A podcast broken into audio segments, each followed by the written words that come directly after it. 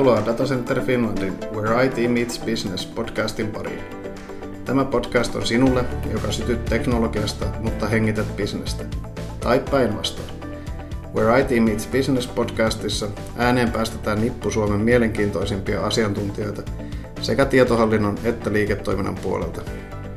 Minun nimeni on Antti Kivalo, toimin Datacenter Finlandin myynti- ja markkinointijohtajana ja tämän podcastin isäntänä. Aloitetaan. Tervetuloa mukaan.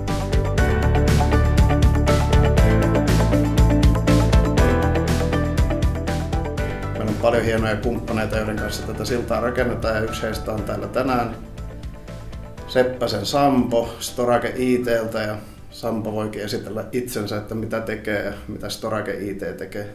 Kiitos Antti, joo terve vaan munkin puolesta. Seppänen Sampo on toimitusjohtajana Storage ITssä ja, ja, ja Storage IT on vähän reilu 10 vuotta tarjonnut tiedonhallintapalveluja suomalaisille ja hieman myös kansainvälisillekin yrityksille. On niin kuin iso laaja otanta erilaisia yrityksiä toimialasta riippumatta ja tiedonhallinta on tosiaan mitä tarjotaan lähtien sieltä varmuuskopiointi palautuspalveluista aina sinne pienempiin toiminnanohjausjärjestelmiin pilvestä pääsääntöisesti ja dokumenttihallinta yhtenä tärkeänä asiana sitten siellä. Eli, eli tota, voitaisiin sanoa näin, että tiedonhallinta on oikeastaan sellainen niin kuin iso ympyrä ja meidän palvelu tarjoamalla lähestulkoon koko ympyrä on jollain tapaa tarjottuna. Sitten nämä pilvipalvelut, mitä siellä perinteisesti on, niin niitähän Datacenter Finlandin kanssa yhdessä sitten, sitten kumppanina tarjotaan. Minkäs kokoinen Storage IT on nykyään yhtiön? Storage IT on alihankkijoista tai freelancereista riippuen niin 15-18 henkeä töissä ja puolitoista 2 miljoonaa suunnilleen liikevaihto. Ja Vantaalla meillä on päätoimipiste ja Kemijärvellä sitten pohjoisessa meillä on ollut ihan alusta asti toimistoja siellä sitten pääarkkitehtiä ja koodaria lähestulkoon ja yksiä palveluita sitten toimitetaan sieltä Kemijärven laitetilasta. Mistä kaikki on saanut alkuunsa? Miten Storage IT on lähtenyt liikkeelle? Storage IT lähti liikkeelle 2004, kun Koskisen Kalle yhdessä muutaman muun henkilön kanssa päätti tuotteista ja rakentaa oman varmuuskopiointisovelluksen online backup palvelun PK-yrityksille lähinnä. Huomattiin, että on kova tarve tiedon varmistamiselle, eli keskikokoisten yritysten niin kuin liiketoiminnalle ihan kriittisimpiä ja tärkeimpiä tietoja niin säilytettiin jos jossain muistitikuilla tai pölyttyvissä kaapeissa nauhoilla tai muuta vastaavaa. Et, et, et sille ihan oikeasti tarvitti tehdä jotain ja siihen aikaan alkoi tietoliikenneyhteydet olla jo sitä luokkaa, että se oli mahdollista ja turvallista tehdä. Eli varmuuskopiointi on se, niin kuin se latu, mitä ollaan lähdetty hiihtämään ja, ja siinä kun ollaan asiakkaiden kanssa tekemisissä niiden tietojen kanssa, niin asiakkaiden ja jälleenmyyjien toivomuksesta ollaan sitten lähdetty askel askeleelta vähän laajentaa sitä palvelutarjontaa aina sinne dokumentinhallintaan ja pieniin nerppeihin asti. No, tämä sopii hyvin tämä teidän toimiala tähän meidän tämän päivän otsikkoon, joka on Digiarki on täällä, mitä se tarkoittaa ITlle. Te olette jo alusta asti keskittynyt hyvin paljon siihen tiedon ja digitalisaation varmistamiseen sekä sen liiketoiminnan varmistamiseen myöskin siinä, niin miten sä näet, missä te olette vaikka viiden vuoden päästä? Tuletteko sitä pysymään näin fokusoituneena vai onko teillä suunnitelmia laajentaa myös muille osa-alueille? No jos miettii sitä, että lähdettiin ihan varmuuskopioimisesta ja sen niin kuin tuotteen tai palvelun tai puolen asioissa puhutaan tänä päivänä pelkästään vaan palautumisesta. Eli ei enää puhuta siitä itse varmuuskopioinnin tekemisestä, miten se tehdään, millä tekniikalla, miten usein, minne, vaan kiinnostavinta on se, että miten sitä palaututaan, jos ongelmia tulee. Ja. Niin se niin kuin ohjaa ihan selkeästi meidät jo niin kuin sen puolen jutuissa miettimään sitä asiakkaan päätyä, miten se tieto siellä hallitaan, miten sitä voidaan niin kuin varmistaa tiettyjen eri tasosten tietojen palautuminen. Kyllä. Eli, eli, eli se on ihan selkeä, niin kuin miten se menee. Siellä mä en usko, että se tulee hirveästi tuosta niin muuttumaan. Kyllä mä uskon, että viiden vuoden päästä me puhutaan siellä todennäköisesti palautumisesta edelleen. Mutta sitten jos me mennään tänne meidän niin kuin liiketoiminnan sovelluksiin tai liiketoiminnan tarpeisiin, puhutaan nyt sitten dokumentinhallinnasta tai puhutaan sitten vaikka pienemmistä toiminnanohjausjärjestelmistä, niin siellä mä uskon, että viiden vuoden päästä se ei enää ole sitä samaa, että asiakkaalla esimerkiksi on johonkin liiketoimintaprosessiin olemassa vaikka tällä hetkellä Excel-taulukko, jota he kymmenen hengen tiimissä päivittää kerran minuutissa sinne tietoa. Että halutaan se muuttaa järjestelmäksi, niin siitä me ei enää viiden vuoden päästä puhuta, että ne on tehty jo silloin. Silloin me lähdetään puhumaan todennäköisesti niiden liiketoimintaprosessien vahvasta kehittämisestä, että muutetaan ikään kuin tehokkaammaksi hyödyntäen uusia digitalisaation tuomia mahdollisuuksia. Et sitten varmaan viiden vuoden päästä uskoisin, että siellä ollaan menty jo niin pitkälle, että muutetaan yrityksien prosesseja vahvasti. Totta kai sitä tehdään tänäkin päivänä, mutta uskon, että silloin paljon enemmän. Onko nykyään paljon sellaisia asiakkaita, kenellä on tiedot levällään ja sitä on varmistettu eri paikkoihin ja teillä on iso työmaa lähteä sitä tietoarkkitehtuuria selvittämään ja suoraviivaistamaan aluksi? Vai onko, onko nykyään enää sellaisia yrityksiä, joilla se tieto on levällään ja, ja sitä ei ehkä aina tiedetä, että missä se milloinkin makaa? No vähän tuosta kosketuspinnasta tuohon juttuun, niin meillä tosiaan on noin 200 jälleenmyyjää itsellä ympäri Suomea. Eli puhutaan niin kuin IT-palveluntarjoajista. Ja sitä kautta meillä on kohtuullisen hyvä kosketuspinta sitten suomalaiseen PK-yrityssektoriin ihan tuonne niin Pohjois-Suomeen myöten. Mm. Ja, ja tota, sitten taas toisaalta meillä on myös top 50 yrityksistä asiakkaita, eli meillä on niin näkemys sitten vähän sinne isompiinkin. Ja jos tuota kysymystä miettii, niin, niin, niin ää, kyllä se vaan on fakta ja tosiasia, että valtaosa yrityksistä niin meidän alkuaikoina, kun lähdettiin varmuuskopiointipalvelua tarjoamaan ja suunniteltiin, että nyt tämä varmuuskopiointi tehdään vain pk-yrityksille ja pienille yrityksille, jossa se tarve on, niin silloin huomattiin hyvin nopeasti, että on siellä isotkin yritykset yhtä lailla huonossa jamassa varmuuskopioinnin kanssa. Puhutaan siis 2005-2009 vaiheesta. Sama asia melkein voisi sanoa, että tänä päivänä niin kun on se sitten pieni yritys, jossa postit-laput pyörii, pyörii paljon ja Excel-tiedostoissa ihan niin kuin liiketoimintaprosessit liikkuu niin yhtä lailla suuremmissa yrityksissä niin pienemmät yksiköt käyttäytyy kuin pienet yritykset totta kai tässäkin niin. asiassa. Että siellä niin kuin on varmasti konsernin tuomia järjestelmiä ja pitäisi toimia, on ohjeistettu, mutta ihminen on ihminen. Kun lähdetään tehostaa ja halutaan tehostaa sitä omaa työtä, niin kaikki keinot on käytettävissä. On siinä vielä tekemistä ja joissain firmoissa tosiaan kun se tieto on, niin levällään ja ehkä ei ole selkeää ohjeistusta katto prosessia, niin se on tietyllä tavalla aika herkullinen kenttä meillä sitten lähtee niin tarjoamaan siihen hyviä ratkaisuja. Mm. Et, et, niitä voi niin muuttaa sitten siinä samalla. Miten tämä digitaalisuus nyt sitten tuo datan arvosta on puhuttu paljon, se on uusi öljy ja puhutaan, että se, joka pystyy sitä jalostamaan ja analysoimaan parhaiten, niin, niin pärjää, pärjää tulevaisuudessa, mutta varmaan nämä uudet työvälineet ja tämä arki, arki ja arjen käytännöt niin tuo teille myöskin sellaisia haasteita, että työvälineet lisääntyy ja se kirjo lisääntyy ja ihmiset tuo omia laitteitaan, bring your own deviceista on puhuttu pitkään ja näin edelleen, niin, niin minkälaisia haasteita se tuo teille, teidän liiketoimintaa siihen liiketoiminnan jatkuvuuden varmistamiseen ja sen datan, datan varmistamisen ja palauttamisen osalta?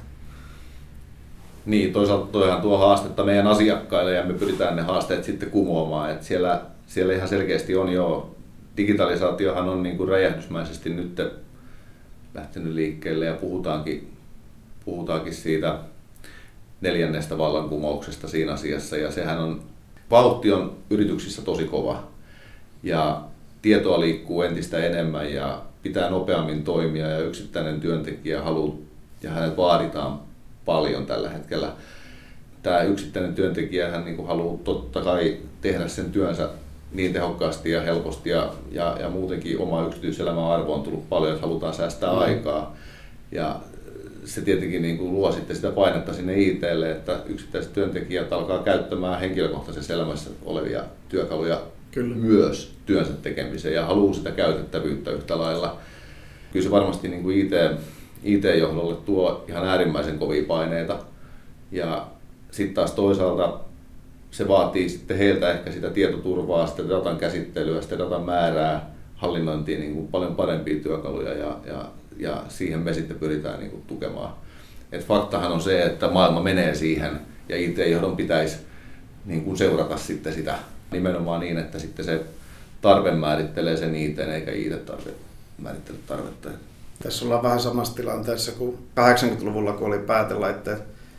Eli PC, jotka alkoi tulemaan työpaikoille ja sitten sinne PC-nurkalle tallennettiin kaikkea, niin nyt se on vielä laajemmin se tieto levittynyt ympäri maailmaa. Muun muassa erilaisia pilviä on, on jokaisella isolla teknologiatoimittajalla on omat pilvet ja niitä varmistellaan sinne.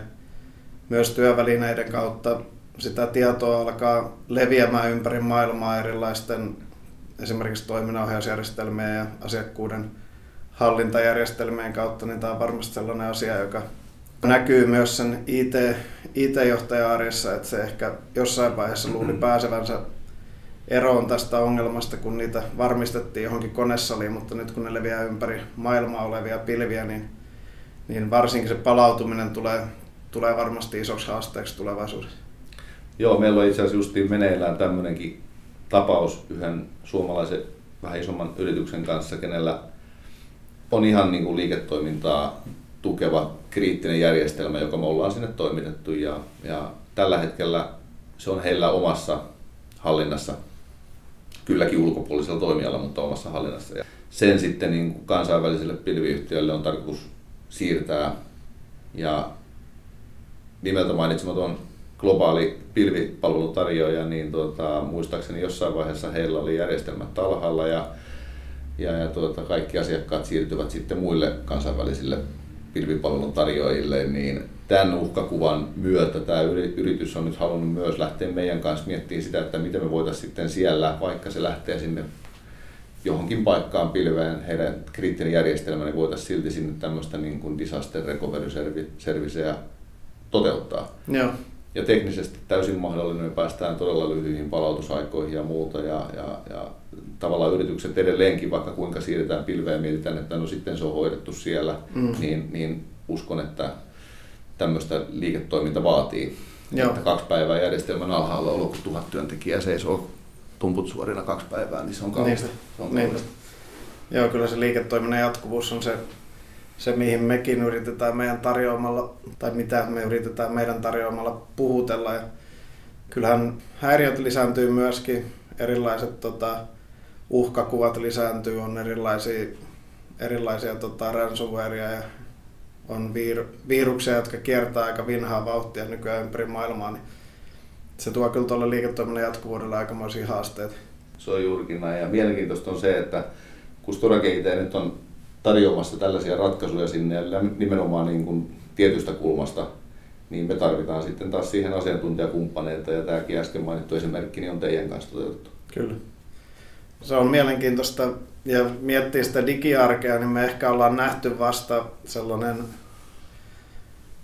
jäävuoren huippu siitä, kun miettii, meilläkin kummallakin on ala-asteikäisiä lapsia ja, ja ne käyttää puhelinta jo aika eri tavalla kuin mitä me ollaan me ollaan vielä opittu sitä käyttämään, niin siinä vaiheessa kun he tulee työelämään, niin varmasti tota, tulee vielä suurempia haasteita. Käytetään, nyt jo käytetään erilaisia kommunikaatiovälineitä työpaikalla, Whatsappia on, on tota, noin Slackia ja Trelloa ja muuta, niin se varmasti luo haasteita siihen, mutta uskon, että seuraavan kymmenen vuoden aikana, kun tässä tämä eläköitymisbuumi on saatu ohi ja tulee tätä uudempaa sukupolvi X ja Y ja Z sieltä töihin, niin, niin ollaan taas erilaisten haasteiden edessä. Että tässä on mm. mielenkiintoisia aikoja tämän, tämän aiheen ympärillä kyllä. Ja niin kuin sanoit, niin tämä, nimenomaan tämä kuluttajistuminen ja se, että nuoret ihmiset ja miksei jopa vähän vanhemmatkin, niin on, on aika sujuvasti käyttää erilaisia sovelluksia jo arjessaan muuten, niin se, että miten työnantaja pystyy siihen vastaamaan, että työnantaja pystyy tarjoamaan oikeasti hyvät ja sellaiset käytettävät työvälineet, joita se suostuu käyttämään, eikä rupea keksimään tätä varjo itse uudelleen. Niin siinä on myös niin kuin järjestelmätoimittajilla tulevaisuudessa aika iso, iso haaste, jotta ne erilaiset CRM ja ERPit on niin käytettäviä, että se ihminen oikeasti haluaa käyttää. Mutta mitä, mitä sä näet, että mitä voisi olla sellaisia esimerkkejä, että mitä menetetään, jos ei kehitytä, jos yritys ei pysty vastaamaan näihin digiarjen haasteisiin, niin miten sä näet, että mitä, mitä siitä seuraa pahimmillaan? No jokainen varmaan pystyy miettimään aika nopeastikin itse, että joo se on huono asia, jos sitä ei lähdetä seuraamaan ja siihen suuntaan, koska maailma kuitenkin muuttuu siihen päin, mutta ihan konkreettisia asioita, niin mm, merkittävin varmasti on se, että edelleen pyritään kehittämään niitä vanhoja toimintamalleja tai rakentaa niiden päälle jotakin uutta. Että tavallaan niin kuin pitäisi pystyä irrottaa otteensa niistä vanhoista ja lähteä katsomaan vähän uudella tavalla asioita. Ja mitään uuttahan ei tietenkään synny, jos ei vanhasta päästä irti. Eli, eli, eli se on varmaan semmoinen suuri riski, mitä siinä voisi käydä. Toki on niin kuin paljon niin kuin vanhaakin sukupolvea, ketkä jopa käyttää digitalisaatiohyötyjä paljon paremmin kuin esimerkiksi minä tai jopa mun lapset. Et, et paljon on tämmöisiäkin, mutta, mutta onhan se fakta, että, että tota, tämä uusi sukupolvi kun tulee, niin he tuo varmasti oman uuden freesin näkökulman siihen, ei lähde yhtään kehittää vanhojen päälle, vaan nimenomaan uusien kautta. Mm. Eli jos nyt miettii jotain konkreettista, mitä niin kuin pitäisi esimerkiksi yrityksiä lähteä tekemään, niin rohkeasti palkkaamaan nuoria ihmisiä töihin työharjoittelun kautta. Sitä me tehdään paljon, eli kasvatetaan talon sisältä nuoria hyviä potentiaalisia tekijöitä ja tuomaan vähän uutta näkökulmaa ja sitten annetaan niille vapauksia oikeastaan niin kuin toteuttaa sitten niitä juttuja. Ihan konkreettisesti me tehdään aina kaksi kertaa vuodessa tämmöiset kehitysjaksot, jossa oikeasti tehdään niin, että avataan ne kaikki asiat, miten me toteutetaan ja pyritään tekemään ne aina uudestaan paremmin. Tuossa olisi varmaan paljon opittavaa, opittavaa muillakin yrityksillä ja näinhän nämä menestyneemmät amerikkalaiset teknologiayhtiötkin tekee, että kokeilevat aika, aika rohkeasti täysin uusia juttuja ja nimenomaan antavat työntekijöidensä tehdä osan siitä työajasta ihan sitä, mitä ne haluaa, omia kehitysjuttuja ja sitten ne hakee sieltä niitä uusia, uusia tota, noin kasvuideoita, mutta tämä tietenkin asettaa sille tietohallintojohtajalle aika, aika hankalan tilanteen, että kun kaikkea tehdään ja on erilaisia ihmisiä ja, ja eri ikäisiä ihmisiä ja eri taidoilla varustettuja ihmisiä, niin se sille liiketoiminnan jatkuvuudelle tai sen varmistamiselle niin asettaa aika isoja haasteita kyllä. Mutta se, on, se myös luo niitä mahdollisuuksia, mitä hän ei saa, jolle jotain riskeerää. Se on, se on varmasti sellainen iso juttu, mikä pitäisi meidänkin muistaa, että suomalaiset yritykset kasvaa aika konservatiivisesti, jos vertaa vaikka amerikkalaisiin yrityksiin. Ja siinä on, on meillä paljon opittavaa ja varmaan sitä rohkeutta soisi olevan hieman enemmän alalla kuin alalla.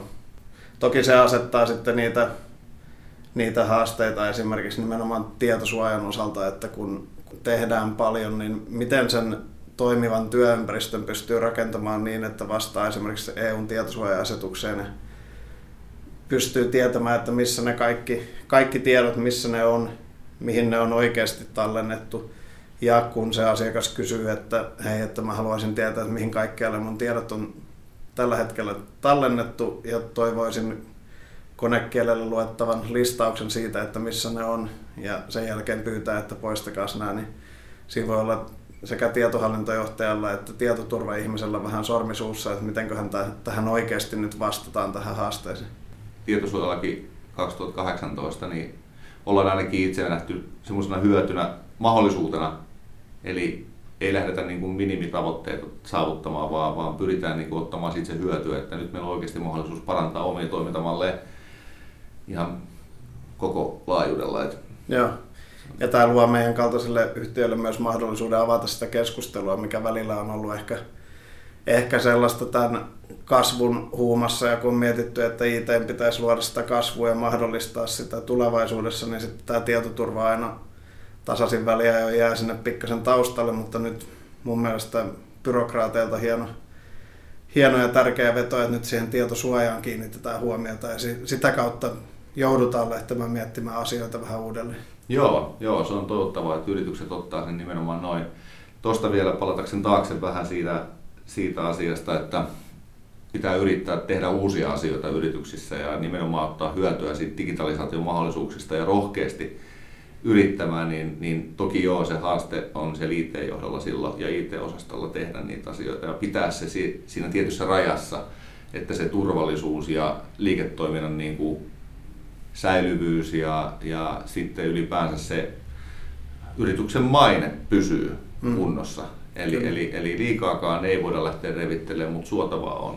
Niin. Et mieluummin tehdään siellä puolella se sallittu kymmenen asiaa, joista, joista tota noin, niin, tietty osa on menestyks, menestystarinoita, mm. kun että tehdään vain ne kaksi asiaa, jotka on niitä menestystarinoita. Että et lähdetään yrittämään koko ajan uusia asioita. Kyllä.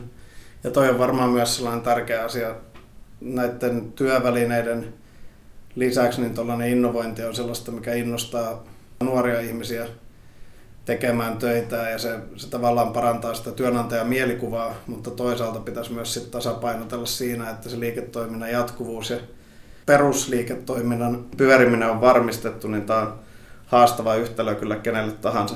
Oma kokemus siitä, jos puhutaan ihan siitä niin työntekijöiden tarpeista ja haluista ja muista, niin, niin tota, jos puhutaan nyt vaikka ihan omista sovelluksista tai laitteista, joita työntekijät haluaa, niin paljon on nähnyt esimerkkejä, joissa työntekijät käyttää niitä, mutta käyttävät pääsääntöisesti työnantajan tarjoamia työkaluja ja sovelluksia. Mm. Mutta sitten sieltä tulee taustalta, että hän tekee esimerkiksi sitten tiettyjä töitä, vaikka Mäkillä, kun yritys tarjoaa PC.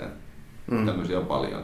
Tai sitten, että uusia omia sovelluksia lähdetään käyttämään jossakin tietyssä kommunikoinnissa tai muussa, ja vaikka yritykselle ei ole siihen minkälaista politiikkaa, niin yrityksen pitäisi lähteä sitten vaan tutustumaan niihin, että minkä näköisiä juttuja siellä oikeasti käytetään. Niin, kyllä. Eli IT voisi lähteä kommunikoimaan työntekijöiden kanssa avoimesti, eikä työntekijöiden tarvitse pelätä sitä, että, että uskaltaako hän kertoa nyt ITlle, että, että niin. kuinka, kuinka, kuinka tässä nyt ihan oikeasti näitä töitä tehdään. Niin, ja toisaalta IT pitää pystyä tunnistamaan myös omat rajoitteet ja resurssinsa ja pystyä sanomaan, että, no, että tässä nyt mennään sen rajan yli, että tätä mä en enää voi hyväksyä, koska tätä mä en enää pysty hallitsemaan resurssit ei riitä, riitä opiskeluun, se on varmasti, varmasti just näin. Puhuttu tässä podcast-sarjassa siitä, että miten, miten eniten saataisiin irti bisneksen ja IT-yhteistyöstä. Tämä on ehkä sellainen aika abstrakti juttu, koska nämä nähdään aika usein erillisinä ja aika vahvasti liiketoiminta puhuu ITstä tietyllä tavalla, IT-liiketoiminnasta tietyllä tavalla, niin, niin tässä, tulee, tässä kohtaa nämä kaksi maailmaa, sekä se asiakaskokemus että työnantajakokemus, toisaalta sen käytettävyyden ja houkuttelevuuden kannalta, mutta sitten taas toisaalta IT, IT miettii koko ajan sitä, että hei, että meidän pitäisi tuottaa enemmän vähemmällä ja sen lisäksi niin meidän pitää olla satavarmoja siitä, että se bisnes pyörii myös jatkossa, niin, niin miten sä näet, mikä tätä voisi kiihdyttää, tätä IT- ja liiketoiminnan välistä yhteistyötä? Mikä siihen olisi sellainen tai mitä keinoja siihen voisi olla, jotka lähentäisi näitä kahta koulukuntaa? Mä olin viime viikolla yhdessä tilaisuudessa, jossa sitten itse asiassa tämä yritys otti paikalla olijoita satunnaisesti, valitusti satunnaisesti niin kuin sitten haastattelu ikään kuin siihen. Ja mulle esitettiin itselle kysymys se, että miten niin kuin näin henkilökohtaisesti mä näen, että digitalisaatio hyödyntää sitä asiakaskokemusta. Niin mä löysin itteni miettimästä, että no se on varmasti, että se on niin kuin mahdollisuus että yrityksien tulisi nähdä myös sekin mahdollisuus, että nyt he pystyvät vaikuttamaan tällä digitalisaatiolla paljon siihen asiakaskokemukseen mm. tai sitten jopa niin kuin työntekijäkokemukseen. Eli vastasin tähän kysymykseen itse asiassa näin, että, että meillä on esimerkiksi omassa yrityksessä ihan älyttömän hyvä työntekijäkokemus ja meillä on hyvä niin kuin, olla ylpeitä itsestämme. Jotenka jos me lähdetään hyödyntämään sitä digitalisaation kautta, että me tuodaan se esiin myös meidän asiakkaille ja luodaan sitä kautta asiakkaalle hyvä asiakaskokemus, niin tota, siinähän me ollaan jo melkein kyynärpäitä myöten sitten itsekin siinä digitalisaation sisällä. Et se on yksi aika hyvä keino ehkä, Joo. Joo, ja sosiaalinen mediahan tuo hyviä mahdollisuuksia viestiä sille epävirallisemminkin siitä, että minkälainen me ollaan työnantajana. Niin kuin esimerkiksi teillä näkyy hyvin aina, aina tuolla sosiaalisessa mediassa muun muassa teidän harrasteauto, mikä on aika, aika hauska tarina. Joo, itse asiassa ollaan ihan suunniteltu jopa, että, että lähdetään tekemään omaa blogia kyseisestä autosta ja, ja, ja tota, vähän niin kuin henkilöidään sitä, mutta joo, tarinahan on ihan mielenkiintoinen ja tullaan siitä itse asiassa kirjoittaankin, kirjoittaankin ensimmäiset artikkeliblogit, mutta tosiaan joo, siis vanha Pontiakin Transam Night Rider Ritariassa auto on meillä semmoisena hyvänä keulahahmona ollut tuossa tossa puolessa. Et sitä ollaan vuosien varrella pikkuhiljaa vähän kunnosteltu ja ollut ihan mielenkiintoinen projekti. Kiitos ja. Henkalle vaan siitä. Hän on siis meidän luottomekaanikko. Joo. Se on kyllä hauska ja hieno, hieno auto.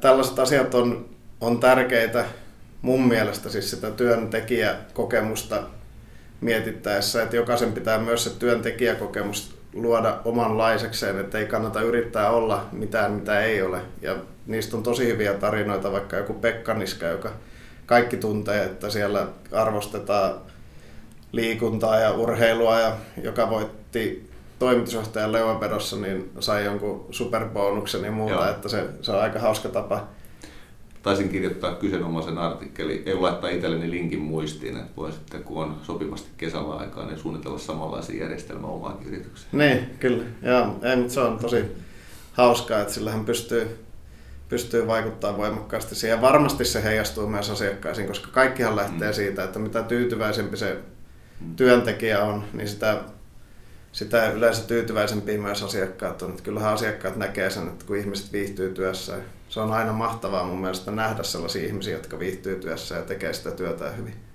On se jo totta, että jos me tarjotaan meidän asiakkaalle esimerkiksi mahdollisuus välttää toimistolla juoksemista esimerkiksi yksittäisen huoltohenkilön raportoinnin takia vaikka työpisteellä, ja hän pystyy sitten taas niin kuin paremmin toteuttaa sitten sitä omaa työtä, mutta myös soveltaa sen siihen omaan aikatauluun. Lapset pitää viedä ja hakea joka päivä meidän kaikkien melkein. Ja täytyy niin kuin, kyetä tekemään sitä työtä tässä niin kuin kaiken muun ohessa, niin, mm. niin, niin tota, kyllä mä uskon, että silloin tämä yksittäinen työntekijä on paljon tyytyväisempi, iloisempi, jolloin se näkyy heidän asiakkaille. Mistä muuten tulikin mieleen sitten taas toisaalta tämä riski tässä työajan ja vapaa-ajan niin kuin sekoittumisessa, että sehän on tietyllä tavalla niin kuin yksi semmoinen vähän ehkä haittapuoli. Mutta mm. mutta toisaalta paljon opetetaan ja puhutaan näistä asioista ja uskon, että ihmiset osaa tarttua siihen kuitenkin hyvissä ajoin. Tarkoitan hyvissä ajoin sitä, että ei sen jälkeen kun on mennyt jo pullat ja vellit sekaisin. Ja kyllähän sitten taas työnantajalle tarjoutuu mahdollisuuksia esimerkiksi tarjota sitten työajalla, että niin kuin normaali toimistoaikana, että voi tehdä jotain muuta kuin töitä. Hmm. Töitä, että kyllähän meilläkin on sen eteen tehty töitä, että meillä on oikeus harrastaa liikuntaa 45 minuuttia viikossa taitaa olla ihan tarkka, tarkka tota, noin, hallinnon määrittelemä aika, mutta on, on tällainen mahdollisuus ja varmasti tämäkin tulee lisääntymään. Että siellä, myös siellä toimistoaikana niin tehdään jotain muuta kuin pelkästään, mm. pelkästään töitä. Kehotin sinua miettimään, että mikä voisi olla sellainen lukusuositus, mikä kiinnostaa ammatillisesti tällä hetkellä eniten, että löytyykö sellaista, sellaista jotain, keksitkö jotain, mikä voisi olla No luonnollisesti, kun tästä aiheesta puhutaan, niin sanotaan, että varmaan niin kuin parhaiten tekstiä tai jotain muuta löytyy sitten niin kuin netistä. Paljon on erilaisia ryhmiä. Tämä uusi ilmiö, Digitalist Network on tietenkin yksi, yksi mikä on aika mielenkiintoinen. Ja oikeastaan itselleni sieltä tulee paljon eri otsikkoja, eri aiheita, ehkä jotain luen loppuun asti, jostain luen vain otsikon, mutta tavallaan niin semmoisia hyviä herätteasioita, mitä sieltä välillä tulee ihan Facebookin tai LinkedInin tai mistä tahansa kautta. Mm. Toki heillä on sitten tietenkin omat nettisivut, missä on paljon, paljon hyvää materiaalia. Ää, se on itselle ollut sellainen niin pääsääntöinen ehkä niin kanava ihan tuolta netistä, mutta sitten tosiaan niin kerran olin yhdessä tilaisuudessa ja mulla loppui akku akkuväristä tai näin, niin piti ottaa sitten kirja esiin. Siellä oli tuotu erilaista kirjallisuutta, niin oli tämmöinen digitalisaatio ihan otsikolla oleva kirja, mistä mä selailin 15 minuutin aikana pikalukulla kannesta kanteen. On paljon varmasti tehty materiaalia ja on, on niin tekstiä kuin videota että podcasteja olemassa paljon. Ja se on hauska. Mä just teille satuin lukemaan sieltä digitalist, digitalist verkostosta sellaisen jutun, kun joku oli ollut Jenkeissä länsirannikolla ja siellä oli tota, hän arvosteli sitä, että Suomessa ollaan vielä aika pitkällä siitä, että, että miten Jenkeissä nykyään tehdään töitä, varsinkin tietotyöläiset tekee, eli kaikki palaverit pidetään Skypein tai Hangoutsin välityksellä ja sitten kotona on joku Amazon Echo, jolta pyydetään, että soita tämä biisi tai, tai tilaa tota, pyykinpesupulveria. Ja mä oon ehkä vähän eri mieltä. Kyllä mun mielestä Suomessa arki alkaa digitalisoitumaan aika vauhdilla. Kuluttajat on aika, aika kiinnostuneita kaikesta uudesta ja valmiita kokeilemaan aika paljon kaikkea uutta, mutta ainakin mun kokemuksen perusteella niin kyllä Skype-puhelut ja, ja Skype-kokoukset alkaa olemaan lähes yhtä hyviä kokemukseltaan kuin face-to-face tapaamiset. Mutta toki siinä pitää sitten olla myös se, ne samat asiat, eli pitää olla joku tavoite sille tapaamiselle ja joku agenda, mitä käydään läpi, että muuten, muuten varmasti se on hankalaa. Joo, se on varmasti näin, että sitten tavallaan niin ne samat lainmääräiset niin ohjeistukset, asiat on niin ollut aina voimassa, mutta nyt digitalisaation myötä niin se vaan niin tulee paljon tärkeämmäksi. Eli esimerkiksi hyvä esimerkki Skype-palveri versus face-to-face-palveri. Jos ei meillä ole sille palverille minkäännäköistä tavoitetta, ei ole minkäännäköistä runkoa, ei ole agendaa, niin Skype-palvelista siitä ei varmasti tule edes tuurillakaan hyvä. Hyvä esimerkki on se poika, poika niin kuka on nyt seitsemänvuotias, niin, niin tota, pyysi, että iskeä tuosta uusi sählymailla mulle. Mä olin just ajelemassa autolla kotiin ja juteltiin puhelimessa. Ja mä sanoin, että kun mä en tiedä ensinnäkään kuinka pitkä sä oot, mä en itse tunne sählylajia niin paljon, että mä tietäisin mitä pituinen se mailla pitää olla. Niin poika sanoi, että ootas vähän. Se pisti face, FaceTime-puhelun päälle, eli otti siis kameran yhteyden. Käveli peilin eteen ja otti vanhan mailansa ja asetti sen tuohon niin kuin rinnan eteen ja sanoi, että iskä, ota screenshot-kuva ja mene sinne kauppaan ja näytä myyjälle. Mm. Ja myyjä kertoo, että kuinka paljon pidempi se mailla pitää olla ja niin näin. Eli Aika... hän opetti mulle tällaisenkin toimintamallin, mikä oli tosi, tosi kätevä. Aika oivaltava, kyllä. Kiitoksia Sampo. Kiitos. Tässä oli kaikki tällä erää. Jos tykkäsit, käy ihmeessä arvostelemassa podcastimme iTunesissa tai SoundCloudissa. Jos sinulla on palautetta, kysymyksiä tai ehdotuksia aiheista tai vieraista, laita meille mailia osoitteeseen podcast at datacenter.fi tai nykäise minua hihasta Twitterissä käyttäjätunnuksella Olavi K. Tilaa Where IT Meets Business podcast kuunteluäppiisi, niin et missaa tulevia jaksoja. Ja vielä loppuun, pari sanaa meistä. Datacenter Finland tarjoaa suomalaisia korkean käytettävyyden konesalipalveluita ja asiantuntijapalveluita suurella sydämellä.